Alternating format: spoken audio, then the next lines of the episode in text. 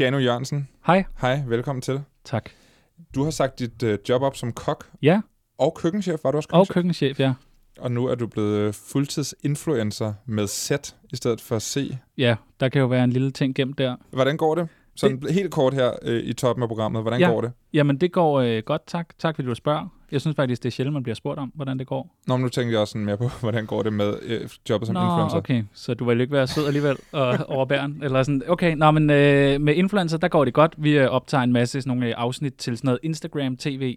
Øh, Ja. ja. Kan vide, om vi... Ja, det var lidt det samme, jeg lavede sidste gang, bare med en anden, øh, sammen med en ven, der hedder Anders, hvor vi... Øh, Det er ikke sammen med Anders længere? Nej, nu er det sammen med en, der hedder Christian, som er sådan en uddannet filmfotograf og laver sådan store tv-reklamer og sådan er virkelig en dygtig øh, tv-mand. Så laver du nogle andre ting med Anders på TikTok. Øh, ja, det gør jeg nemlig, Ja. og det er faktisk øh, stukket lidt af her på det sidste. Og det kommer vi til at snakke meget mere om. Fedt. Øhm, tak fordi du ville komme. Tak fordi jeg måtte. I dag der skal vi, øh, vi to vi skal snakke om dine projekter. Ja, tak. Øh, vi skal også øh, tale meget kort om den ikoniske video Charlie Bit My Finger, Ja. som øh, er 14 år gammel, men lige er blevet solgt som NFT til flere millioner kroner. Øh, det, jeg kommer lidt mere ind på, hvad det betyder. Øh, Jeg har vist videoen til min chef Martin, som øh, ikke havde set den nogensinde før, og det er jo altså... Ja, det er utroligt. Øh, så skal vi et smut til Frankrig, hvor flere influencer er blevet tilbudt penge for at tale dårligt om Pfizer-vaccinen. Det taler jeg med Jonas Blume Folland om. Øh, han er fra Faktatjek-mediet Tjek.dk. Og til sidst så kommer jeg med en guide til, hvordan man sikkert stiller nøgenbilleder med andre, uden at ende med at få delt dem mod sin vilje på nettet. Øh, det er en svær øvelse, men det bør kunne lade sig gøre, for der er jo som sådan ikke noget dårligt ved at sende nudes til folk, der gerne vil have dem. Nej, men det er jeg enig i. Øhm, men så længe man ikke altså, bare gør det ja. Til folk og sender et bi- billede af sin pik til folk. Ja, man skal lige, der er lige en balancegang, vil jeg sige. Man skal helst øh, have, øh, kende folk lidt bedre. Ja, ja. Der, er de, begge parter skal ligesom være med på lejen. Ikke? Ja, det tror jeg er en god, god regel. Marie Enevoldsen fra Center for Digital Dannelse, hun hjælper mig med at komme med nogle råd til det til sidste programmet. Spændende. Og så skal vi hilse på ja, måske din dobbeltgænger, Chano. Ja, Eller også er det dig, der, ja der er det er måske mere det. Hvem var først? Øh, fordi lige om lidt, så ringer vi til Daniel Jensen, som er stor på TikTok. Og øh, du er vild med ham, ved Ja, jeg. ja, ja. Jeg er vild med ham. Vi ringer til ham lige om lidt. Spændende. Velkommen til, Tak. og velkommen til All Caps. Jeg hedder Anton Gader Nielsen. Drikker du Red Bull nogensinde? Nej, aldrig. Nej, det gør jeg heller ikke. Nej, okay. Jeg synes bare, det lød så sejt. Altså, det er så klart. Synes du det? Ja. Nå. Jano, velkommen til All Tak. Caps. Tak fordi du gad. Endnu en gang. Øh, altså, som vi sagde før, du har du været med før. Der er Ja. sket en masse ting i dit liv sidenhen. Øhm, du har en podcast, en Ja. YouTube-serie, og så en række meget populære TikToks og et satireprogram på Loud. Ja. Og øh, sidst du var på besøg, der var du kok, og Ja. vi talte om at være følsom på en sjov måde. Ja, Du har lige rigtigt. udgivet en digtsamling. Lige præcis. Øhm, prøv lige at fortælle, hvordan dit liv har ændret sig siden øh, for ja, et halvt års tid siden, eller mere. Jamen, det passer nok meget godt. Det er et halvt års tid siden. Jamen, det er gået fra at have sådan et øh, arbejde på en dansk restaurant, hvor man arbejdede øh, måske 50-55 timer på fire dage, eller fem dage, øh, til øh, lige pludselig måske ikke at have lige så meget øh, at stå op til, Ja. men, men til gengæld være meget mere i, øh, i send, uden at det skal blive alt for sådan øh, influenceragtigt. Øh, men bare sådan vågne op hver dag og have lyst til at stå op hver dag. Altså, Ja. det er fantastisk. Så det er sjovt. Ja, ja, det er sjovt. Det er også nervepirrende, fordi altså, jeg har ikke haft nogen indkomst de sidste fem måneder. Nej. Så det skal man også lige øh, gå og deal lidt med. Og så øh, øh, da, da, inden øh, den her digtsamling, det der ligesom var anledning til at skrive det, det var, at jeg på det tidspunkt havde det rigtig, rigtig dårligt, og bare gik meget hjemme og var i mine egne tanker. Og der er lidt på vej hen igen, kan jeg mærke, fordi jeg ikke beskæftiger mig, altså jeg har ikke 55 timers arbejde om ugen, øh, så man skal passe på, at man ikke bare sumper helt ned og, og bliver helt skør igen. Mm. Men du har det godt. Jeg har det godt, tak fordi du spørger. Ja. Har du det godt? Jeg har det godt, Godt, ja. godt. Jo, tak, tak. Fortæl lidt om denne her øh, YouTube-Instagram TV-serie, som øh, hedder Influencer. Influencer, ja. Hvad er, altså, du, det er jo en, øh, endnu en, det er jo, det er jo en, det er jo en satire på en, der gerne vil være Ja. en influencer, samtidig med, at det lidt også er det, du gerne vil. Ja, ja, 100 procent. Det er sådan, men, men jeg er bare ikke, øh, jeg er bare ikke nok, jeg tror ikke, jeg er flot nok til simpelthen at være influencer. Øh, og nu skal du ikke begynde at rose mig. Altså, nej, men du skal ikke gøre det. Lad være. Du stop. Øh, men, men jeg synes, øh, jeg vil ikke kunne, du ved, hver dag stå op og så vise, hvad for noget tøj jeg havde på, eller øh, unboxe noget og sådan noget. Det, det, det synes jeg ikke er spændende, men jeg synes måske, det er lidt sjovt at lave sjov med det. Øh, og så kom ideen til det her influencer, som jeg laver sammen med en dygtig mand, der hedder Christian Amin, hvor at vi, øh, vi sad sammen og holdt faktisk en del møder og sådan sad og skrev om sådan, eller sådan prøvede at skrive på det, hvad skal det handle om det her. Øh, og så underligt nok efter seks afsnit eller fem afsnit, så blev vi rent faktisk kontaktet af nogen, der gerne vil lave et samarbejde med os. Det var bare lidt pudsigt, fordi at ting er hele tiden, at vi vil ikke, vi vil ikke ligesom få samarbejder med firmaer, hvor vi bare siger, ej, det her hotel er så lækkert at bo på, uden at mene, at det er nice, ja. eller vi skal lave et eller andet. Så skulle vi, hvis nu det var en hotelkæde, der ville have os øh, til at lave et eller andet, så skulle vi hellere øh, få en hjemløs ind og sove godt en nat. Eller øh, det her med t-shoppen, der fik vi jo en masse tøj, som vi så, altså det var vores løn, men det valgte vi så at donere det hele til kirkens kors her. Så smed vi øh, øh, 30 på bukser og 30 t-shirts og alt sådan noget ned i, i en kirkens korsær container. Ja. Spritnyt tøj, bare for at ligesom vende det lidt på hovedet. Men jeg tænker, du må bruge meget tid på at øh, se andre influencer og observere og prøve at finde ud af, ja. hvad er det for nogle, hvad er det, de laver, hvordan, hvad, trends, hvad er det for nogle trends, og, ja. tendenser, der er. Jamen, det bruger jeg meget tid på. Det kan man også sige, at nu når jeg så ikke står og, og øh, steger flæsk 55 timer om ugen, så har jeg jo så tiden til det er som bare sådan noget, hvor man ligger på sin sofa. Det er jo som mit kontor nu, eller sådan. Men, ja. men altså, nogle gange, når jeg sidder og bruger tid på TikTok, så kan jeg også godt mærke, at det er, selvfølgelig er det nice bare at sidde og sumpe på TikTok, men det er altså også fordi, for nogle gange lige at finde et eller andet, åh, oh, det her, det kunne være sjovt, og det er meget sådan noget, men nu så jeg sådan nogle dumme trends med, at man skulle gætte, om det var en kage eller en sko. Mm. Og så, det, så nogle gange, så er det rent faktisk sådan en kage, man lavede som en sko. Ja det synes jeg bare så, altså det er bare mærkeligt, det er jo underligt, hvem sådan, men alligevel sidder man jo og ser det færdigt, fordi at det der med, hvis den snitter ned igennem, og det så er en kage, så er det jo sådan vildt fascinerende, og så har jeg bare lavet, vendt det om, så jeg har taget en roulade og sat snørbånd på, og så ligesom gjort det åbenlyst dumt, altså ja. sådan, og det synes jeg er lidt spændende, og så sådan kan jeg mærke, at når der så kommer sådan en idé, så brænder jeg vildt meget for det, så skal det bare laves nu, altså sådan, så jeg tror, at min, øh, min kæreste, hun kan nogle gange blive sådan lidt, okay, Altså, klokken er 12 om aftenen, kan vi ikke lade være med selfie-ring og alt sådan noget nu? Altså. Jeg, skal, jeg skal i netto efter en roulade. Ja, ja lige præcis. øhm, vi skal tale lidt mere om tendenser og trends, som du har lavet parodier på ja. øh, lige om lidt, hvor vi også ringer til øh, Daniel Jensen, som også er en stor TikToker. Ham glæder mig til. Ja. Men inden da, så skal vi bare lige hurtigt tale om øh, YouTube-ikon-videoen Charlie Bit My Finger. Ja. Charlie bit me. Mm. And that really hurt, Johnny, and it's still hurting. Har du, kan du huske den? Jeg kan huske den for ret mange år tilbage. Altså, det var sådan en ting, der var ret stort på YouTube, ja. og noget af det første sådan YouTube-virale. Ja, ja, den er sådan 14 år gammel. Okay. Øh, sagen er, at den, der var nogen, der var bange for, at den ville blive fjernet fra YouTube, fordi den er blevet solgt som NFT, som er det, der hedder Non-Fungible Token, altså at der er en rig mand, der har betalt 4,7 millioner for at være ham, der er øh, ejeren af den her. Men kan han så også betale med den video? Hvis der er kan nogen, han der købe vil, noget for den video? Hvis så? der er nogen, der vil, vil godtage dens værdi. Hmm. Det, hvem er den kloge i det her? Ja. Det er et virkelig godt spørgsmål. Ja. Altså, det, det er jo krypto, ja. ikke det hele. Ikke? Ja, ja. Så, det er noget så, inde på nettet. Ja. Øhm, lidt svært at forstå, lidt svært at forklare, og det er heller ikke det, vi skal. Vi Nej. skal bare fortælle lige nu, at det er den blevet solgt for, øh, og at jeg til ligesom, det redaktionsmøde, hvor vi skulle snakke om, hvad skal vi lave den her uge, så, så nævnte jeg den her, og så ja. siger min chef Martin, hvad er det? den har jeg aldrig set.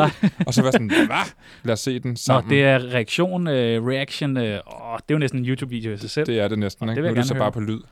Så øh, ja, her kan man høre, hvordan det lyder. Martin, du er jo udstillingschef her på Enigma. Min chef, og altså velbevandret, synes jeg, i internethistorie. Ja, tak. Men du har en præst. Det viste sig her til morges. Du har ikke set Charlie Bit My Finger? Nej, jeg ved ikke, hvad det er. Altså, det er jo en video, som øh, har ligget på YouTube i 14 år, tror jeg. Den har 880 millioner views eller noget af den stil. Jeg, jeg ved ikke, hvordan jeg har undgået den. Det er en af de mest ikoniske YouTube-videoer, tror jeg, i hvert fald, som har defineret mit, øh, mit forhold til YouTube.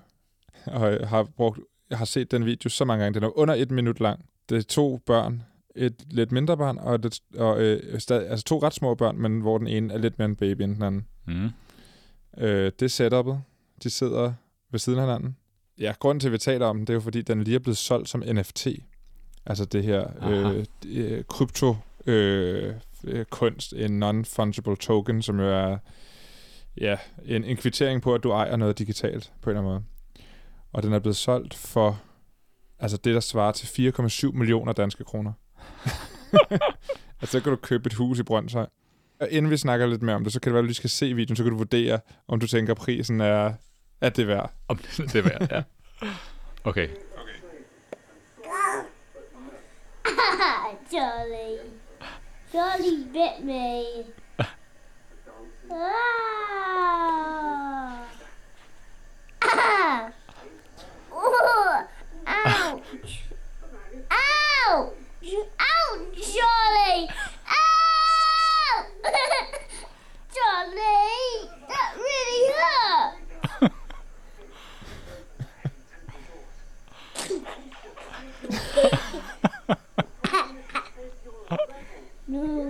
No, Jolly bit me. Mm. And that really hurt, Jolly, and it's still hurting.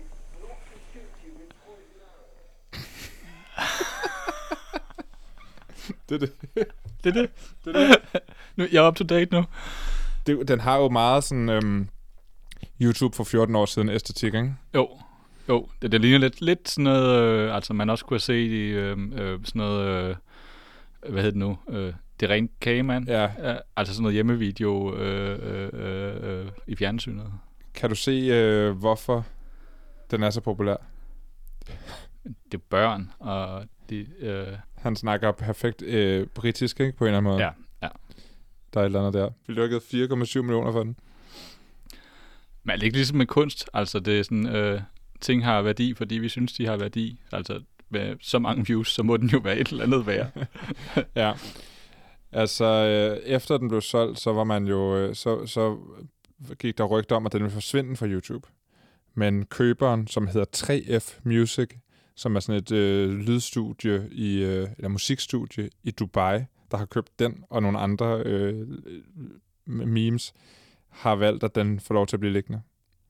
Og det er faren jo, altså Charlie og Harry, som han hedder den anden drengs far, jo øh, meget, meget glad for. Og de har, det er jo dem, der har fået pengene. ah, det, er, så det er dem, der har altså op, også uploadet den. Altså, den må jo have tjent vildt mange penge til dem. Altså sådan Ja, noget de har, øh, de har købt et hus øh, for de penge, den har fået på views. på Brøndby Strand. Ja, Eller hvad? hvor end de nu bor. Øh, og, så har, øh, og så har denne her øh, NFT-pris på de her 4,7 millioner øh, været med til at, at, at hjælpe dem til, øh, til at betale noget college og sådan nogle ting. Så de er jo glade. Klart. Og de andre, han har købt øh, ham her, øh, som, stop, som, som, er, som har det her 3F øh, Studios. Han har også købt Disaster Girl memet. Ja. Hende er den lille pige, der står og kigger tilbage Mm. med sådan et øh, lumsk smil på et øh, hus, der brænder. Brændende hus. Ja. Og øh, Overly Attached Girlfriend. ja. Check. Øh, og, øh, og nogle andre, altså sådan ikoniske memes. Og de har jo alle sammen fået ret mange penge for det, og er ret glade for, for at de nu lige pludselig kan på en må- anden måde tjene penge på, at de er blevet indsat berømte. Mm. Skal du lige se en, øh, et remix? Uh, ja.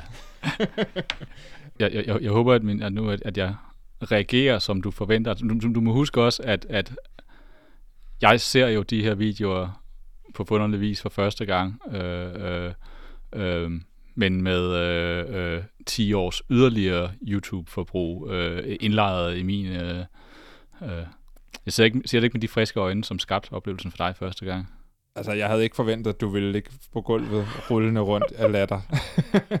du er jo i forvejen også en mand, der, der ikke sådan skærer fuldstændig ud. Men altså, jeg synes da, når prøver at høre den her, det kan være, at det her, det får dig til at gå fuldstændig bananas.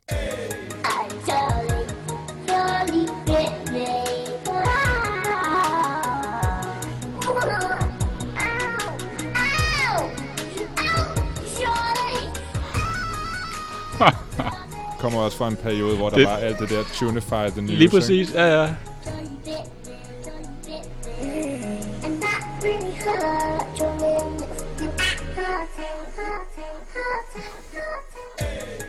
Ikke? Så går den så i ring, ikke? Også meget brugt sin tid. Ja. Ja, det må man sige. Det, øh, ja. Jeg, synes, altså, jeg kunne godt tænke mig at vide lidt om, hvorfor man køber de her ting. Og, og hvis man går ind og kigger på øh, et 3F Studios øh, oversigt over NFT'er, de har købt, så har de købt flere hundrede snart. Og mange af dem har været ret billige. Men grunden til, altså de siger selv, at grunden til, at de, øh, de gør det, det er simpelthen for at støtte kunsten, og også digital kunst. Meme-kunsten. Ja, det er jo, det er jo sødt nok af dem. Mm. Men det kan også godt være, der ligger noget andet bag. Det ved man jo ikke. Det kunne jo være, at de var mere værd til næste år. Mm, Det er jo det. Nå, tak Martin, og øh, jeg håber, at du vil gå ud i verden og vise den her video til alle mulige andre, der ikke har set den. Jeg skal prøve, men med risiko for at blive til grin jo, øh, når nu at jeg først har fundet den nu. I dag besluttede jeg mig for at gå en tur ned i den anden ende af min have. Jeg gik ned ad trapperne, og så gik jeg ud på græsset. Så gik jeg med min ben, den ene fod og så den anden fod. Det var en spændende tur, og det var rart at have noget at bruge dagen på. Da jeg kom ned for enden, filmede jeg mig selv, så jeg kunne minde mig selv om, at jeg var gået helt ned i den anden ende af haven. Nå, Tjano, nu skal vi snakke om TikTok. Ja. Du har 15.000 følgere Ja. på TikTok. Altså på den måde er det jo dit største medie. Ja, ja, det er rigtigt nok. Jeg har virkelig brugt sindssygt meget energi på Instagram, Mm. øh, for at få det op, og sådan, for jeg synes, det, det elsker jeg. Men Mm. øh, så er det blevet TikTok, og det er sådan blevet TikTok ind, hen over sådan, altså et par måneder. Altså, jeg, jeg, jeg har optrådt det, og jeg synes... Øh, Følger du mig? ja, selvfølgelig. Åh, oh, godt. Jeg har da også øh, kommenteret øh, Gør du det? på et tidspunkt. Nå, jeg prøvede at finde dig i går. Nå, Men er du det har rigtigt? sikkert sådan et skummelt navn. Det kunne ligne dig. Øh, nej, Nå. ikke længere. Hvad, øh, prøv lige at fortælle, hvad det er, du laver på TikTok, helt kort. Øh, jamen, det er lidt inspireret af det, jeg også laver på Instagram, hvor vi, jeg laver det her influencer-serie. Så har jeg på TikTok ligesom valgt at tage de her rigtig store trends, som, øh, som øh, vis mig din dag, eller øh, sådan noget, hvor folk får udfordringer, eller er det en sko, eller er det en kage. Og så har jeg valgt at tage de der udfordringer, som nogle gange måske er lidt fjollede, eller de der sådan indslag, som er sådan lidt mærkelige, øh, og lidt sådan selvsmagen eller sådan noget, og så bare lave totalt sjov med det, og sådan udstille mig selv øh, igennem det. Ja, det er sådan den na- naive tilgang til Ja, trends på en Ja, måde. præcis. Hvad, hvad, hvad kendetegner det, du ser på TikTok? Altså, hvis vi, hvis vi fokuserer på den danske del af TikTok. Altså, jeg tror, jeg synes, at det, der ligesom sker på den danske del af TikTok, det, der giver mange visninger, det er den der sådan, når, den nysgerrighed, som folk har i folks liv. For ligesom det der min dag, altså, øh, så, så kan det være sådan noget helt kedeligt noget, hvor man har været nede og købe et eller andet i H&M, og så skal jeg hjem og unbox det, og så tager man op, hey, det var en t-shirt, og det får sindssygt mange visninger. Jeg Ja. tror bare, folk er sådan, synes, det er spændende, hvad sker der i andre folks liv. Der er meget den der med, at man øh, speaker noget, man Ja, har filmet, ikke? Ja, ja, og så ligesom siger, så gør jeg det, i stedet for bare sådan på videoen og sige, nu køber jeg en t-shirt, så bagefter, så købte jeg den her t-shirt, og det var sådan helst med sådan lidt øh, blød stemme, og sådan, øh, det er meget, øh, altså det er fascinerende. Det er et meget sjovt greb, det der med Ja. at, at, at lave sådan noget voiceover på Ja. sin egen dag. Det er som at læse op af sin dagbog, og normalt så er ens dagbog jo bare til en selv, men det her det er sådan, se hvor spændende et liv jeg har. Øh, vi skal lige høre to lydklip. Ja tak. I was going out for a coffee with a friend, so I thought I'd show you one of my favorite places to grab a coffee near the lakes in Copenhagen. It's this spot called Original Coffee. My main reason that I really love this place is the awesome view of the lakes. And they have some really good banana bread. I recommend that. Obviously, we couldn't sit inside, so we sat, sat outside in the sun, and it was just a really nice spring day.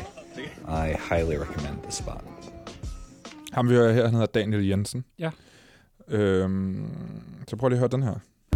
I dag hoppede jeg op på cyklen sammen med min søster for at cykle ned på McDonald's, hvor vi skulle smage den nye fra Pimme Skumvedus. Men først skulle vi lige gå ind ad døren. Så trykkede vi på fra Pimme Skumvedus og bestilte to. Sådan her ser den altså ud. Mm, den var bare super yummy.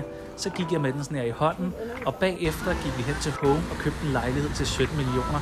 Helt normal dag. Helt normal dag. Det er jo dig. Ja, det er så mig. Det er jo altså, øh, jeg vil gerne have Daniel Jensen, og så siger mor, ja, men vi har Daniel Ja. Jensen derhjemme, og så får man det her. Den der fra Wish. Ja. Ja, øh, ja det er rigtigt nok. Og så også fordi, det her det er faktisk min første af de der min dag, jeg har lavet. Ja. Og hvis man øh, lægger mærke til det, så er der alt det der baggrundsstøj. Ja. Ja. Og det kan man bare fjerne. Det har jeg så fundet på alle mine andre.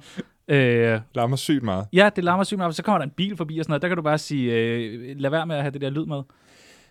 Hvorfor er det sjovt at lave denne her øh, slags video? Fordi det er, jo, det er jo en tendens. Det er jo ikke Daniel Jensen, der har opfundet det Nej. her, men der er jo rigtig mange videoer af det her. Hvorfor er den sjov at lave en, en parodi på? Jeg synes, at det er sjovt, fordi jeg synes rent faktisk, at øh, ligesom Daniel Jensen her viser, øh, øh, den her kaffe bare er god, og det her bananbrød, det smager godt. Det kan måske godt øh, vise øh, nogle folk sådan, okay, det kunne være, at jeg skulle prøve det en dag, øh, fordi det virker oprigtigt, det virker ikke betalt. Øh, men jeg synes også, der er nogen, der laver sådan nogle rigtig sløje videoer, altså hvor det bare er sådan noget, hun siger, der er jo ikke noget indhold i din dag. Altså sådan, jeg, havde, jeg lavede også en video, hvor jeg var sådan, i dag har jeg besluttet mig for at gå ned øh, i den anden ende af min have. Fordi Ja. ja. at det er bare sådan, nogle af videoerne er. Hvis man sådan kigger på, hvad har du lavet i dag?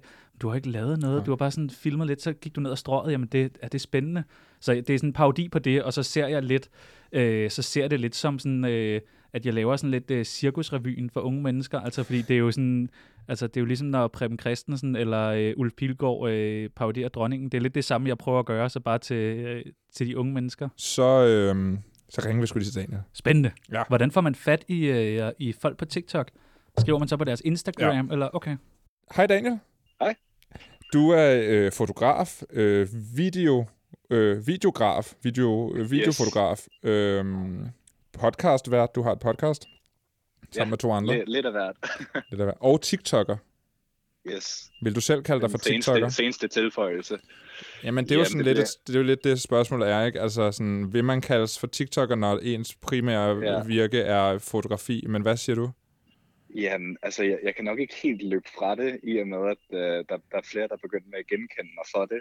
Øh, så, så på den måde, så kan jeg nok ikke helt løbe fra det, så jeg ikke nødvendigvis synes, at TikToker er det, der lyder fedest. Men, men jeg synes sådan set også, det er sjovt nok. Vil du ikke prøve at beskrive, hvilken slags indhold det er, du laver på TikTok? Jo, altså sådan... Det startede egentlig med TikTok med, at, at jeg downloadede det, fordi en af mine øh, bedste venner anbefalede mig det, fordi der egentlig var noget, nogle meget sjove videoer derinde. Og så jeg havde sådan lidt længe tænkt, at det, det, det er måske for lidt yngre end jeg selv er, jeg er 24, og okay, så gav jeg det en chance. Og så har jeg bare luret rundt derinde i et halvt års tid, og så, så efterhånden så tænkte jeg, det kunne da egentlig være meget sjovt at give det et skud. Og så det jeg egentlig prøver at gøre derinde, det er, at det, det er lidt anderledes end øh, den der høje energi øh, dansevideoer, som man måske forbinder med TikTok. Det er mere sådan, jeg vil kalde det for en form for mini-vlog, hvor at, øh, jeg godt kan lide at, at, at filme forskellige ting, jeg laver eller går op i. Det kan være, at jeg står op til solopgang for at tage billeder et eller andet sted, eller nyde kastellet øh, i København, eller det kan være, at jeg interesserer mig meget for at lave espresso-kaffe, og så laver jeg en lille TikTok om, hvordan jeg gør det, og, og, og hvad jeg godt kan lide der. Så det, det er sådan lidt hobbybetonet, og sådan nogle små videoer, hvor jeg, jeg prøver at lave noget lidt mere stille og roligt indhold, end, end hvad mange nok forbinder med TikTok. Hvad, altså, er det, fordi det, noget af det ser jo også en lille smule iscenesat ud, ikke? Altså, mm. øh, er, det- er, det, er, det, er, det, er det nogle gange øh, for kameraet, eller er det alt sammen noget, som du gør, fordi det er noget, du skal? Det, det er primært altså, noget, jeg gør, fordi jeg nyder det. Men øh, altså det, jeg arbejder også som fotograf for videoproduktion. Det er, sådan, det, det er mit job. Jeg er selvstændig med det, så jeg har selvfølgelig en, en passion for det visuelle. Så jeg kan også godt lide at få ting til at se lækkert ud. Øh, så det spiller jeg også klart ind i, hvordan jeg laver mine videoer, fordi jeg, jeg, sådan, så jagter jeg lige en eller anden vinkel, jeg synes er flot eller et eller andet. Men, men i det store hele, så det jeg rent faktisk foretager mig, det er også ting, jeg lavede, før jeg begyndte med at lave TikToks. Så har jeg bare taget billeder af det i stedet, eller noget andet. Når jeg ser din video, så er København jo på en eller anden måde sådan en, øh, en medkarakter i din video, ikke? Og du, mm. du, du går rundt de, de, de flotteste steder i København, og de, de, de, de rigtige steder, ikke? Øh, så ja. Ja. tænker jeg jo automatisk Casey Neistat. Er det en af dine inspirationskilder? Og det, er- det er helt klart, det kan jeg ikke løbe fra. Jeg var, var dybt, dybt inspireret af, af Casey Neistat øh, i mange år. Det er jeg stadig for den sags skyld. Men øh, jeg, jeg, jeg er bare glad for, at du, du nævner ham i sammensætning, fordi jeg, jeg, så, øh, jeg så meget op til ham, især i gymnasiet. Det var lige da han begyndte med delvlogge, vlogge. Der havde jeg allerede været fan af ham i, i, i flere år faktisk, før han begyndte med det. Og så da han begyndte med daily vlogge, så var det, altså, det var det bedste, der nogensinde var, var sket, synes jeg, at, at kunne se det hver dag til frokost og, og nyde det. Og, Mm. så jeg var helt inde i, i hele den verden, og, og han har i hvert fald været en af mine store inspirationskilder gennem årene. Også for bare at, at, at jagte en lidt mere kreativ karriere. Og, øh, og så, jeg har lige talt med Chano, som du kommer til at, at sige hej til lige om lidt, men øh, om, yes. Om hvordan, altså skabelonen for sådan nogle videoer her, øh, TikTok er jo, altså, dine videoer, der er en, der er en speciel øh, musik og speciel stemning, der går igen i alle dine videoer på TikTok, ikke? Og det er jo sådan nogle videoer, som når man automatisk hører me- melodien, så ved man, hvad for en stemning man skal være i, fordi det er der så mange andre TikTokere, der også har gjort.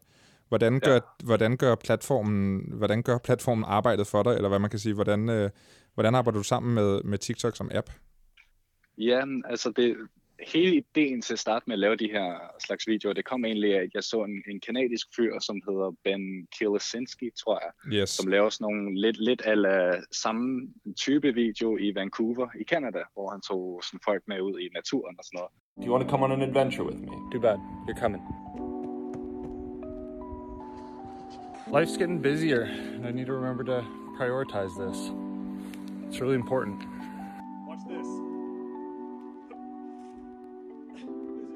Og det synes jeg var mega fedt. Jeg havde aldrig set den slags ting før på TikTok. Og det var sådan set også sådan, det startede. Det med, at jeg, jeg sådan emulerede meget af, af det, øh, han, øh, han havde lavet, øhm, så bare i København. Mm. Mm. Og det fik jeg også nogle kommentarer på ved rette, at det var i hvert fald inspireret. Der var også nogen, der sagde, at det var en kopi og så en dansk version. Men, men så det var ligesom et, et, et startpunkt for mig, øh, og så har jeg så kunne finde min egen stil og mit eget take på det løbende. Øhm, men, men på den måde, det der med TikTok ligesom havde en eller anden skabelon, jeg kunne plotte mig selv og min personlighed og min måde at gøre tingene på ind i, med at der var den her, de her musikgenre og formatet med øh, op til et minut og alle de her ting. Det, og teksten, man kan sætte ind for at forklare lidt mere, hvis man ikke lige får sagt det til kameraet. Mm. Det, det har klart hjulpet det hele med ligesom at finde den stil, der lige passer.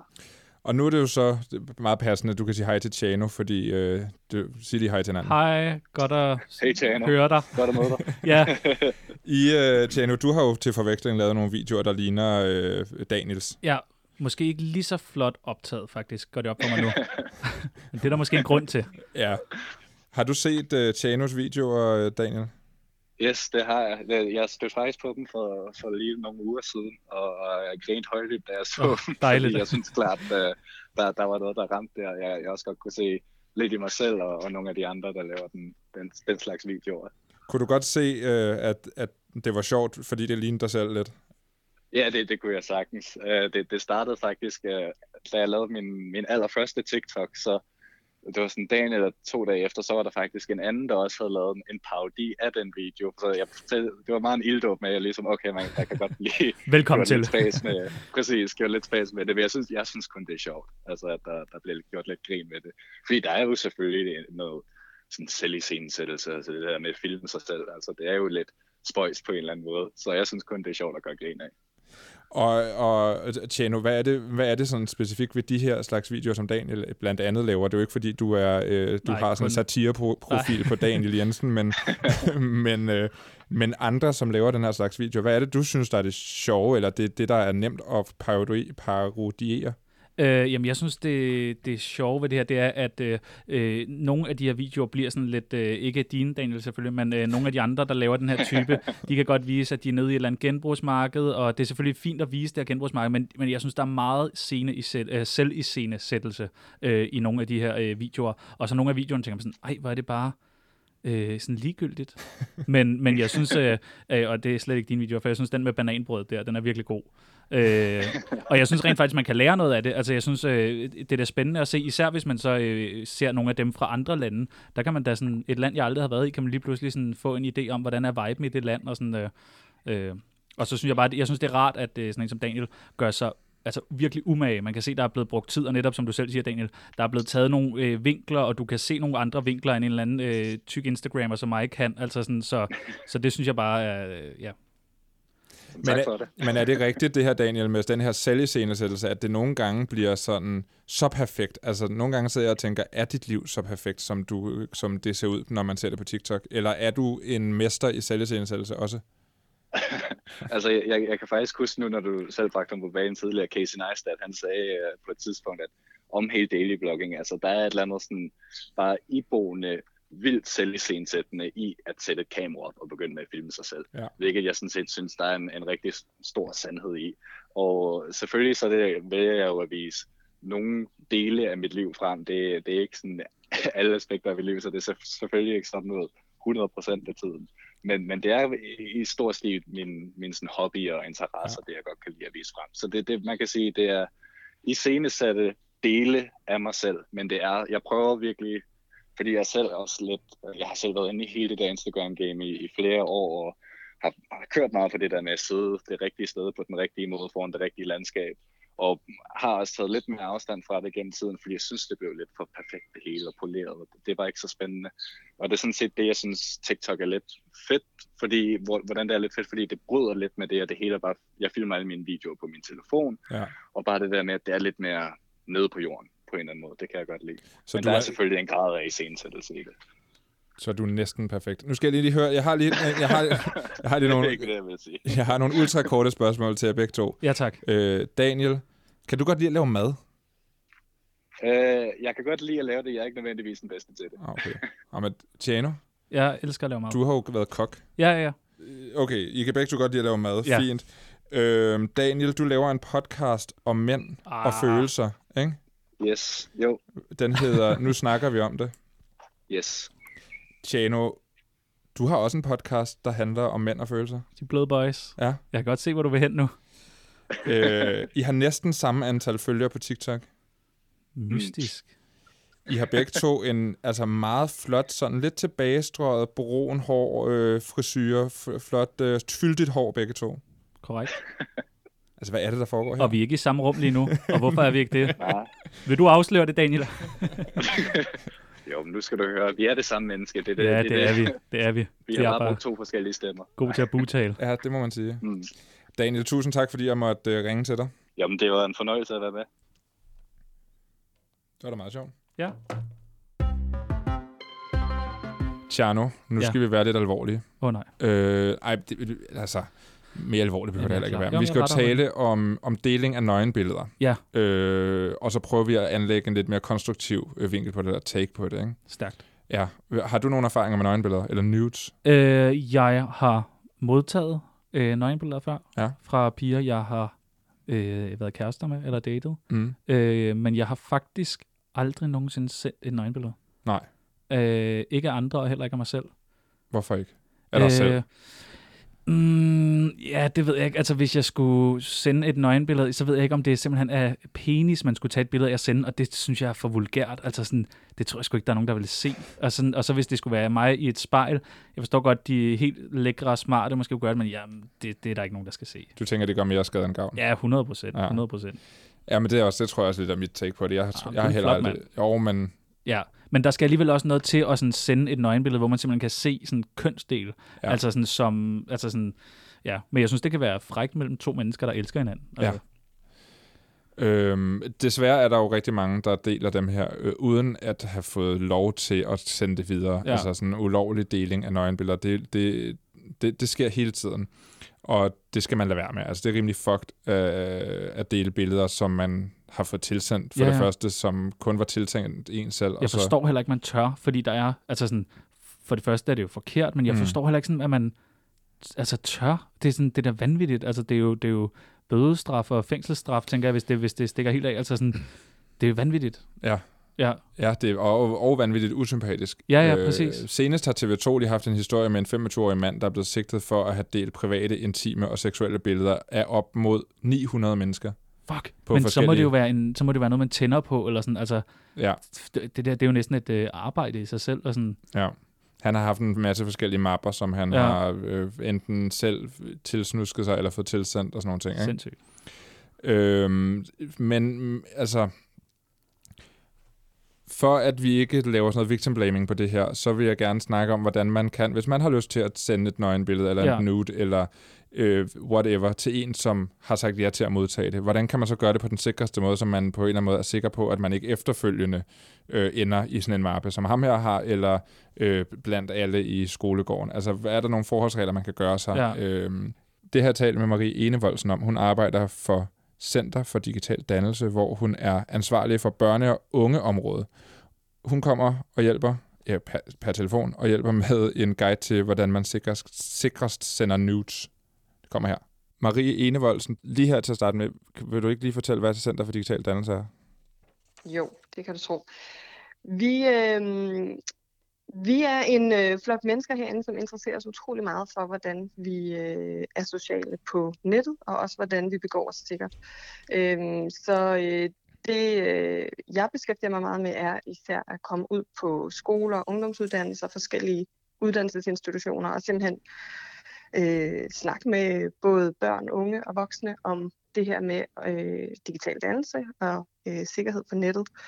Øh, og der snakker vi selvfølgelig også om deling af nøgenbilleder og alt muligt andet. Det er netop nøgenbilleder og deling af det, vi skal tale om nu. Øhm, vi skal prøve at, at, på en eller anden måde lave en guide til, hvordan du allersikrest øh, er øh, nøgen digitalt, kan man sige. Men, men før vi går ned i, hvad, hvad man kan gøre, så synes jeg lige, vi skal have lovgivningen på plads, fordi der, der, altså, der sker jo hele tiden overtrædelser af det her, og der er hele tiden nogen, der får fordelt nøgenbilleder mod deres vilje, så der må stadigvæk være nogen, der ikke har helt tjek på lovgivningen.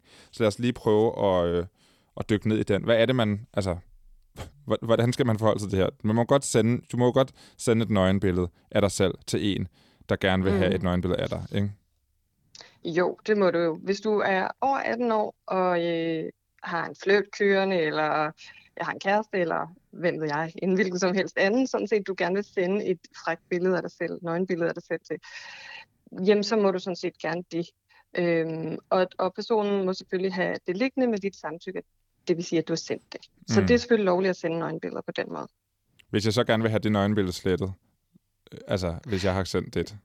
Ja, og det er jo det der er det vigtige, det er, at du sådan set altid ret til at øh, trække dit samtykke tilbage. Og det vil sige, at du godt kan bede om, at vedkommende, du har sendt det til, skal slette det billede. Og det, øh, det har du sådan set krav på, at de skal. Så er der jo også nogen, der godt kan lide at sende øh, nøgenbilleder, specielt dick pics, øh, uopfordret. Mm. Det er jo ikke så, det, det må man ikke.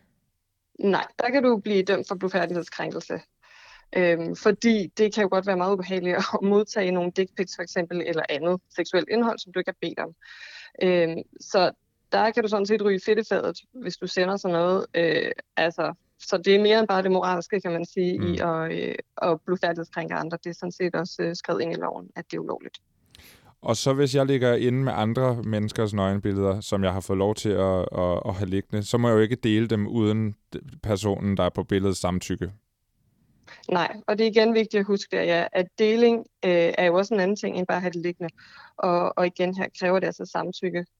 Og her er det også vigtigt at huske, at det samtykke, det skal du faktisk være over 18 år for at kunne give. Det, det, det må du gerne øh, uddybe lidt.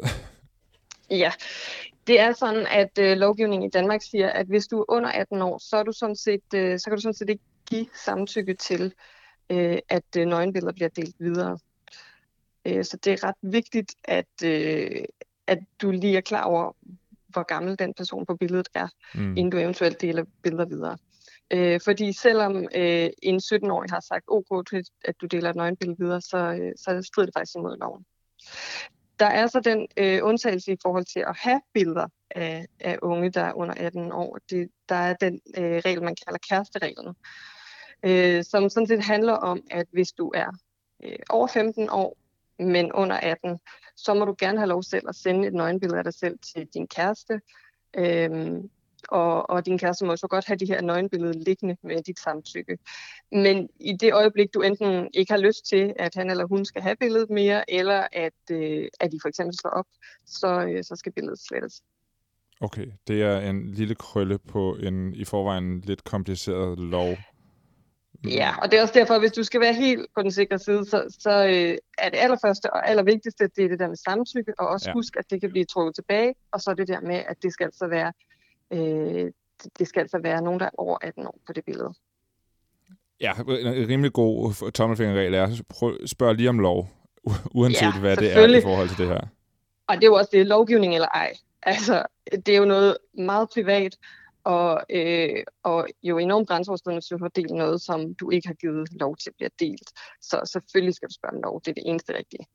Men samtidig med det, så er der jo også noget, øh, noget frægt og noget, øh, noget tiltrækkende ved at sende et nøgenbillede af sig selv til en anden, øh, som gerne vil have det. Altså som en del af en flørt, som du siger i starten. For det kan vi jo se, det er jo en ting, nudes øh, mm. Bliver sendt øh, til højre og venstre. Men, men jeg, jeg tænker jo, at vi ser jo hele tiden eksempler på, at de er blevet delt, og at nu er der fundet den og den mappe med en masse nudes af folk, som ikke har været, ligesom har givet lov til, at de ligger den her mappe. Så derfor så synes jeg, at vi skal prøve at give en guide, eller du skal hjælpe mig med at lave en guide til, hvordan man lidt mere sikkert kan dele intime billeder, eller nøgenbilleder, eller nudes til sin flirt eller sin kæreste, som i øvrigt har sagt ja på forhånd til at modtage dem. Øhm, Mm. Og der tænker jeg, at vi starter med modtageren. Det er vel det, i virkeligheden det første råd, det er, Ja. h- hvem sender du det til? Mm. Ja, det er jo i hvert fald øh, et, et ret vigtigt sted at starte. Øhm, og selvfølgelig, altså vi, øh, der er jo masser af gode råd, men, men man kan desværre ikke være 100% sikker, Nej. når man sender nøgenbilleder. Der er jo altid en risiko, så derfor skal man selvfølgelig også overveje det grundigt. Øhm, men jeg vil sige, at et rigtig godt sted at starte er netop modtageren. Tænk lige over, hvem, hvem er det, du øh, sender det her til? Er det en, du kender i forvejen? Er det en, du faktisk føler, du kan stole på?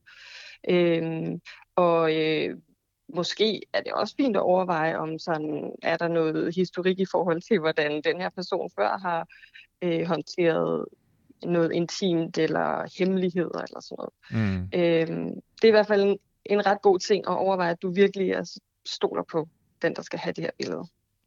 Og så er der, hvis du så altså, synes, du stoler rimelig meget, men alligevel er en lille smule skeptisk, så kan man jo gøre noget med motivet. Altså man kan tænke over, hvordan man framer mm. det her billede, øh, for at være lidt mere på den sikre side. Hvad, prøv, prøv at øh, komme Ja. med nogle eksempler på det. Jamen altså, øh, framing i det her er jo ret vigtigt, øh, og der er jo der er måske to ting, man kan sige, fordi det er jo både sådan noget med, hvad viser du frem af dig selv, øh, og hvad viser du også frem af omgivelserne bag dig. Det er især noget af det bag dig også, der nogle gange bliver glemt. Øh, fordi det er faktisk ret vigtigt lige i forhold til beskæring, om både selvfølgelig viser du en eller anden meget personlig tatovering frem. Det er rimelig afslørende, hvem du så er. Det kan godt være, at du ikke har vist dit ansigt. Det er jo også måske en god idé at lade være med lige at have ansigt med på nogle af de her nøgenbilleder. Øh, men hvis du så alligevel viser øh, et eller andet særligt smykke eller en tatovering, du har, som alle dine venner kender, så er du måske ikke helt anonym alligevel. Og så vil jeg bare sige, altså, øh, less is more. Det kan sagtens være super frækt, at du ikke viser alt på det der nøgenbillede, men at du lige beskærer det øh, på en måde, så du stadig kan være anonym. Ja, så, så, så det er faktisk også et, et, et, et æstetisk råd på en eller anden måde. ja. Men det er jo simpelthen for lige at få, for, for skære det helt ud i pap, altså for at undgå, at hvis det skulle blive delt, at det så leder tilbage til dig. Ja, præcis. Ja, hvad, og, øh, og så er der jo noget med øh, sikre kanaler. Altså, hvad er, den, hvad er den bedste måde at sende det på? Eller er det fysisk fremmøde, komme med et brev, eller udprinte et nøgenbillede, eller Bluetooth? Hvad, hvad, hvad anbefaler I? Ja, altså øh, vi kan godt sige, at den allersikreste måde er selvfølgelig, øh, og når du opbevarer det digitalt, så har det, har det helt sikkert, øh, og så få det printet og komme med det fysisk frem med. Men Ja. altså, jeg er ikke sikker på, at det hele, øh, det, tager lidt af fløten, ikke? Jo, Og jo. det, jeg tænker heller ikke praktisk, det lige er det fedeste at komme an Stine med øh, et eller andet øh, frækt lamineret billede. så, øh, så hvis vi skal være lidt realistiske, så vil man jo gerne sende øh, den slags fløt øh, og billeder. Øh, og derfor så øh, kan man jo godt overveje lidt, hvad er det så for nogle digitale kanaler, man vælger, når man skal sende sådan noget. Der findes øh, forskellige, øh, forskellige værktøjer, hvor du kan sende øh, ting med enkryptering, altså noget, der sådan er end-to-end krypteret, det, det danner sådan en sikker tunnel mellem dig og modtageren, øhm, og så havner det her billede ikke alle mulige andre steder i, på vejen derhen, kan man sige. Øhm, der er blandt andet den app, der hedder Signal, eller Signal, er der også nogen, der kalder den på dansk, øh, som, øh, som er end-to-end krypteret. Mm. Og det fungerer simpelthen som, som en helt almindelig besked-app, den er super nem at bruge. Det kunne være et bud på en sikker måde at sende det. Og, og i lidt samme øh, i lidt samme tråd, så er, øh, tænker jeg også, hvis jeg gerne vil have et kartotek eller en mappe liggende derhjemme øh, på digitalt, af, af enten mig selv, øh, frække billeder af mig selv, eller frække billeder af min kæreste eller flørt, øh, som jeg så kan kigge på på en grå regnværsdag, øh, så, så er det jo også noget med at placere dem et sted, så de heller ikke er sårbare over for hackning. Altså det har vi jo set eksempler Mm. på, at en, øh, at en iCloud er blevet hacket, og der er nogle nøgenbilleder, der er blevet delt den vej igennem, ikke? Jo, præcis. Og der er det jo lige vigtigt at overveje, hvad, altså de, for eksempel, mange af os vil jo tage sådan nogle billeder med vores telefon. Hvad, hvilke apps og så videre har snablet ned i vores øh, Mm. fotoarkiv på, de, på den her telefon. Det er altså ret vigtigt lige at tænke over. Øh, hvad har vi givet tilladelser? Det er den ene ting, man kan tænke over. Men jo også, hvad har man måske selv sat op af forskellige øh, synkroniseringer? Det kan være, at man netop, fordi man jo gerne vil gemme de fleste billeder et andet sted også, har en backup, der kører helt automatisk. Øh, det skal man lige overveje, om den skal slås fra, mens man øh, har med sådan nogle billeder at gøre. Så kan man risikere, at gamle mm, billeder, som man har taget på et tidspunkt, som man i virkeligheden har slettet fra sin telefon, stadigvæk findes i skyen, fordi den har Præcis. backupet det enten på Google Fotos eller på øh, iCloud. Ja, lige præcis. Så det kan jo være en idé, og øh, altså for det første at netop sikre sig, at, øh, at billedet ikke med det samme, du tager det, er uploadet et eller andet andet sted i skyen. Øh, men også samtidig måske sørge for at få det gemt i en eller anden sikker folder. Øh, altså der findes jo alle mulige måder at, at lave sådan nogle låste kode, altså sætte kodeord på forskellige øh, mapper osv. Mm. Øh, altså gemme billedet et sted, så, hvor du ved, det ligesom ikke øh, er tilgængeligt, bare sådan helt frit. På iPhone er der jo simpelthen en funktion, som hedder øh, skjul på billeder, og så kan Ja. du gå ind og finde dem efterfølgende, fordi du har koden til din telefon, men, øh, men du kan faktisk skjule billeder. Ja, og Google har også locked folder, øh, øh, en locked folder funktion. Så der, der er forskellige muligheder. Og så har I, altså det er, det er i virkeligheden lidt tilbage til, øh, hvad der skal være i- af motiv på billedet. Så har I et, et, et synes jeg, et lidt frækt råd, som er, at man kan putte et vandmærke på, øh, på billederne. Altså simpelthen smide en lille smule tekst på det her billede, øh, før man sender det. Kan du ikke lige fortælle lidt om det? Jo, det, det handler jo også lidt tilbage om det der med modtageren, men det er også bare sådan en ekstra øh, sikkerhedsforanstaltning, som vi, øh, som vi synes kan være meget god. Og det er simpelthen og øh, for eksempel skrive modtagerens navn, bare med småt, men et eller andet sted på billedet. Og det kan du jo øh, bruge forskellige værktøjer til. Du kan gå ind i Photoshop og sætte det navn på, eller iPhone har også sådan en øh, markup-funktion, du kan bruge til det. Altså simpelthen få sat sådan en lille vandmærke modtagerens navn på. Øh, fordi så tænker jeg, skulle der ske et eller andet i jeres relation senere hen, som kunne gøre, at den person for eksempel var sur og havde lyst til at dele øh, et billede, jamen så ville det måske i hvert fald stoppe personen, fordi det ville være rimelig tydeligt, hvem, hvem det billede var sendt til.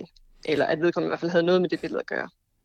Ja, og, det, og der, det, der behøver ikke at være en trussel, hvor der står, hvis du deler det her billede, Sebastian, din fede idiot. Så, øh, men det kan jo også godt være, som i jeres eksempel er, her er der et dejligt billede til dig, søde øh, Sebastian, eller hvad han hedder ham her. Ja, jeg tænker, det punkterer fløten lidt, hvis man begynder at skrive en trussel ind der. Så, så ja, hellere gå med en, en fløtende besked og sætte den ind som vandmærke på billedet. Her til sidst, øh, hvis man nu, hvis uheldet skulle være ude, og man er, øh, har fundet ud af, at ens nøgenbillede florerer i nogle mapper eller nogle tråde på, øh, på Discord, eller hvor, hvor end det nu kunne være, hvad gør man så som, øh, som lille mig, der sidder og har, har mistet kontrollen over et nøgenbillede? Mm. Øh, Der er jo forskellige veje øh, at gå hen. Man kan jo ringe til politiet, Mm. øhm, men man kan også, hvis man sidder fuldstændig låst, også lige have brug for noget, øh, altså simpelthen bare nogen at snakke med, og man ikke lige helt ved, hvor man skal, hvad man skal gøre i det her, så vil jeg virkelig anbefale øh, den side, der hedder slette.dk. Det er Red Barnet, der står bag det, og de ved utrolig meget om lige præcis deling af nøgenbilleder, øh, og så videre, lovgivning også der. Og der, er, øh, der kan man simpelthen få rådgivning. De har en, en hotline, man kan ringe på.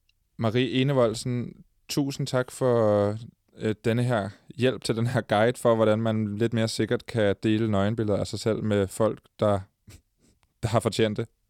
Mm, det var en fornøjelse.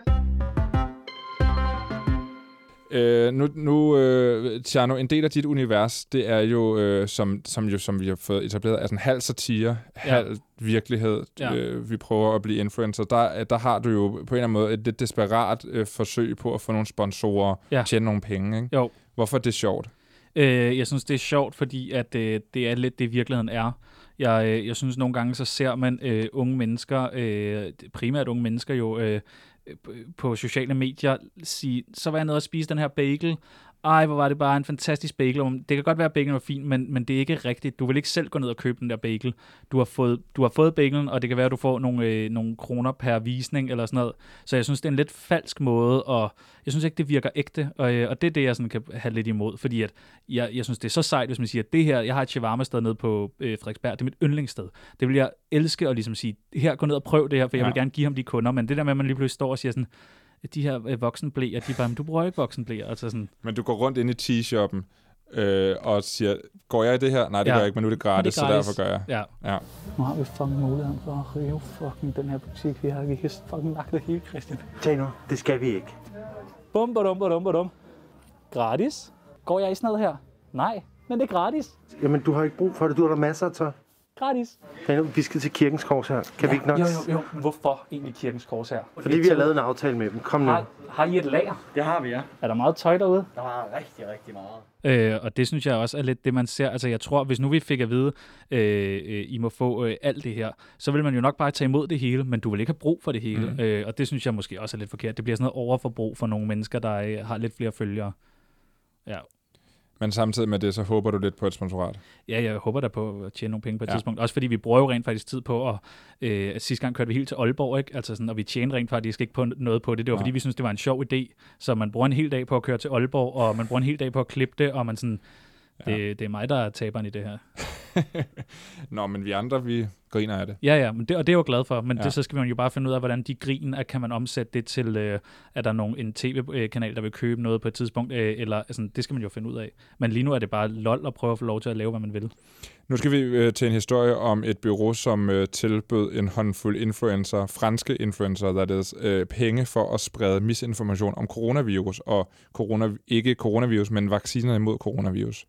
Øhm, jeg har talt med Jonas Blume Folland øh, om historien, og han er faktatjekker for Faktatjek-mediet. Tjek det.dk. Og Jonas, øh, du har jo skrevet om denne her sag med franske influencer, der er blevet tilbudt penge for at tale dårligt om Pfizer-vaccinen.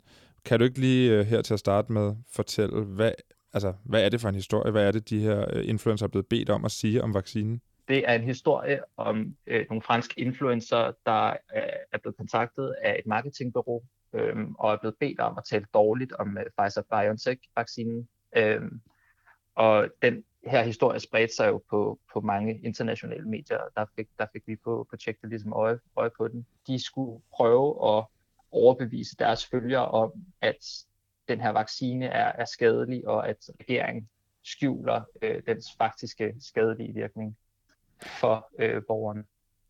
Det, er sådan, det lyder som rimelig klassisk øh, misinformation om, øh, om en vaccine, som vi kender det Mm. mm. i bund og grund. Jo, det, det, det, det er klart. Altså, noget af det interessante her er, at, at øh, de, er blevet, de er blevet tilbudt penge, de her influencer. Øhm, vi, har, vi har set øh, i flere artikler øh, 2.000 euro blive nævnt. Øhm, men heldigvis øh, er det jo så ikke umiddelbart lykkedes for, for den her øh, marketing, øh, marketing, øh, det her marketingsbureau. Fordi at, at influencerne simpelthen gik ud med, med den her, øh, det her tilbud i stedet for. Det lader ikke umiddelbart til, at der er nogen, der har sagt ja til tilbuddet, vel? Nej, ikke, øh, ikke hvad vi har kunne finde frem til. Øhm, der findes rigtig mange kanaler rundt omkring på alle mulige sociale medier, så, så jeg, vil ikke, jeg vil ikke udelukke, at nogen har taget imod tilbuddet. Men, men de eksempler, vi har med øh, her, øh, har i hvert fald sagt fra. Det er jo heller ikke sådan et tilbud, hvor hvis man går ud med, at det skriver øh, sponsoreret indhold i bunden, og jeg er jo ikke blevet betalt for at sige det her. Så på, altså, man kan sige, det er svært Nej. at finde ud af, om der er nogen, der har sagt ja. Lige præcis, ja. De blev aktivt bedt om ikke at, ikke at skrive det på som reklame. Øh, hvilket, jo, hvilket jo gør det endnu mere, endnu mere lyssky. Ikke? Det, det er jo nogle forholdsvis store influencer, øh, de her franske, som har stået frem med det. Altså, de har jo, øh, de har jo op til en million eller mere følgere, nogle ja, af dem, ikke? øh, halvanden, halvanden million. Øh, det er så godt nok en tysker, øh, Mirko Drotzmann, tror jeg, han hedder. Ja. Øh, hvad hedder det? Ja, han, han har fået samme tilbud. Det er jo så lige en, en lille, øh, lille afstikker. Der er også en tysker, der, der er blevet tilbudt nogenlunde det samme. Men, men, men i hvert fald er det, er det, er det influencer eller YouTuber med, med, med ganske mange følgere. Så det er, ikke, det er ikke små fisk, de er gået efter på den måde. Kan du sige noget om, hvem det er, der står bag? Altså, hvem er det, der har kommet med det her tilbud til de her influencer? Jamen umiddelbart øh, er det en øh, britisk virksomhed. Øh, den er registreret i London. Den hedder FASE, øh, F-A-Z-Z-E. Øh, men den har adresse på, øh, på sådan, øh, ja, den, den har sin, øh, sin adresse et sted, hvor der er registreret 177 virksomheder i alt. Øhm, så så det, det virker jo til, at det er, at, at, at, at det ikke er, at den rigtige adresse, mm. de Mm. har opgivet. Øhm, og der er også der er flere, der er flere øh, anerkendte franske medier, øh, Le Monde og, og Liberation, som, øh, som linker til, til en, øh, en LinkedIn-profil øh, for Farses direktør, øh, som siger, at, at, øh, øh, at direktøren her opererede fra, fra Moskva. Og, og der, der er det jo vigtigt at holde tungen lige i munden, fordi vi hører jo tit, synes jeg, i medierne om russisk indblanding og russiske trolls, der prøver at påvirke Vesten og fuck med vores demokrati og sådan nogle ting. Er det, er det det, vi er ude i? Kan man sige noget entydigt om det? Altså, når, når vi arbejder på tjekket, så vil vi jo, så vil vi jo helst aldrig øh, gætte. Nej.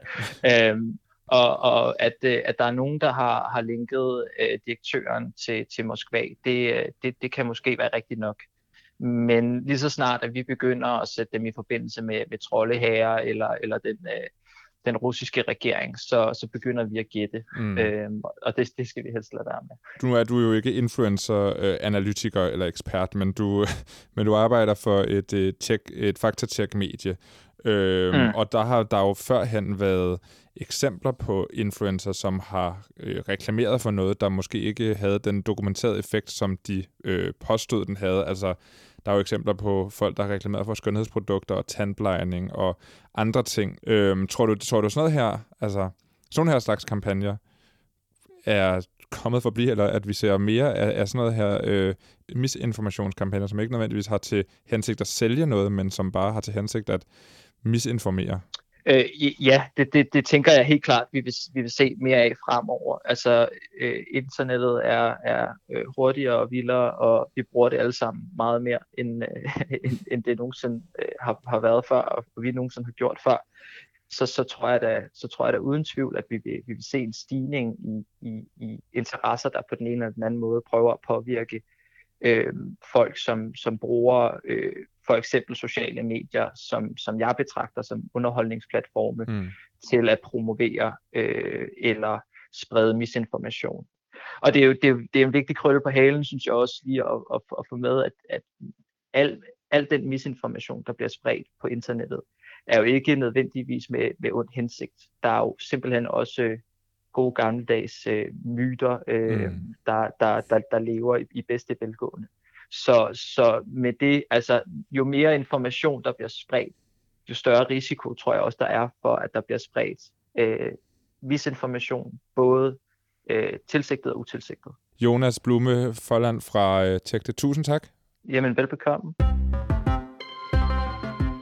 Det er vanvittigt. Det er en crazy historie. Øh, Chano, her til sidst, så skal vi øh, lige anbefale noget content. Ja. Et eller andet. Noget, jeg som, godt kan lide. Som ikke er os selv. Hmm. Måske jeg er troede, også... det skulle være sådan en rigtig influencer-stil. Okay. Jamen, øh, du må Tsunami. godt... Tsunami på Radio Loud. Ind på Spotify. Og der vil jeg gerne lige sige, og det her klipper du ikke ud. Gå ind på Spotify, så find afsnittene, mute, øh, skru helt ned, og så sæt den op på det der gange 3, og så bare spil det igennem, og få dine venner til det, og sådan bare, vi bliver nødt til at have nogle flere afspilninger. Hvor mange afspilninger har du på der? Må du sige det? Kan du, kan du blinke det til mig? Åh, oh, okay, ja, det er mange. Ja. Altså, vi har det her. Oh, okay. Ja, så du kan godt se, ikke? ja. Ja. Shit, ja. Mm. Okay, så... Er det ikke fair nok, at det er min anbefaling? Oh, det må godt Tsunami, være din anbefaling, ja. men du må også godt pege... Altså, jeg, jeg siger... Okay. Jeg synes TikTok, synes jeg, altså det er virkelig spændende. TikTok som app. Lyder, jeg, lyder jeg vildt gammel nu? Nej, nej, det er bare Hvad skulle det ellers være? En meget trend? ukonkret. Nej, altså TikTok er nice. Okay, så vil jeg gerne sige webapoteket.dk som hjemmeside. Hvor man kan købe øh. Panodil. Ja. ja, alt. Okay. Ja, Nå, men så vil jeg gerne anbefale dig Ja, noget. dejligt. Der findes, og det er nogen, jeg faldet over på TikTok faktisk, men de har også en YouTube-kanal, som hedder Podcast But Outside. Okay. To fyre, komikertyper, som har sådan et plastikklapbord, to stole, øh, som de sidder bagved, og så laver de podcast udenfor. Nå, hvor sjovt. Hvor de øh, bare ind, så har de sådan et skilt, hvor der står, vi betaler dig en øh, dollar for at være gæst i vores podcast, og så Okay, får de sejt. alle mulige random typer med i det her podcast. Sjovt. Det, det, det virker ret sjovt. Jeg har ikke set særlig meget af det, men jeg faldt over det, fordi de havde lavet det til sådan en garage sa- sale Ja. et eller andet sted i LA, hvor der er de mest crazy typer, der kommer forbi. Og jeg ved Stærkt. ikke, hvor meget af det der er i scenesat og sat op, men det er virkelig sjovt. Jeg så Okay. okay. Jamen, det vil, jeg, det vil jeg prøve at tjekke. Jeg har prøvet at tjekke det ud. Ja. Super. Tak for i dag. Tak for det, Tjerno. Farvel. Det var All Caps. Alt, hvad vi har talt om og øh, henvist til og øh, anbefalet her til sidst, det kommer i beskrivelsen til podcasten, så kan man gå på opdagelse der. Programmet er produceret på af Enigma for Radio Loud. Mit navn er Anton. Vi ses.